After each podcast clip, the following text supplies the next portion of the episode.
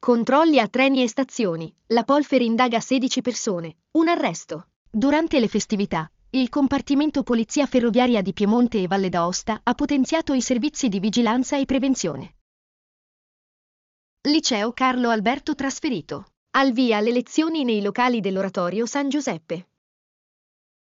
Carnevale Oleggese 2024. Tre le sfilate. Il 28 gennaio, il 4 e 11 febbraio. Previsioni occupazionali. 38.590 le assunzioni. Sono quelle previste dalle imprese piemontesi per gennaio 2024. Cressa, vandalismi. Preso di mira il villaggio di Babbo Natale. Partiti i saldi. In tanti già nei primi giorni a Vicolungo in cerca di buoni affari. Serie D. I risultati della giornata. Perde in extremis l'RG Ticino, 1 a 2, con l'Alcione. Pareggiano 1 a 1 il Gozzano ad Alba e il Borgosesia ad Albenga.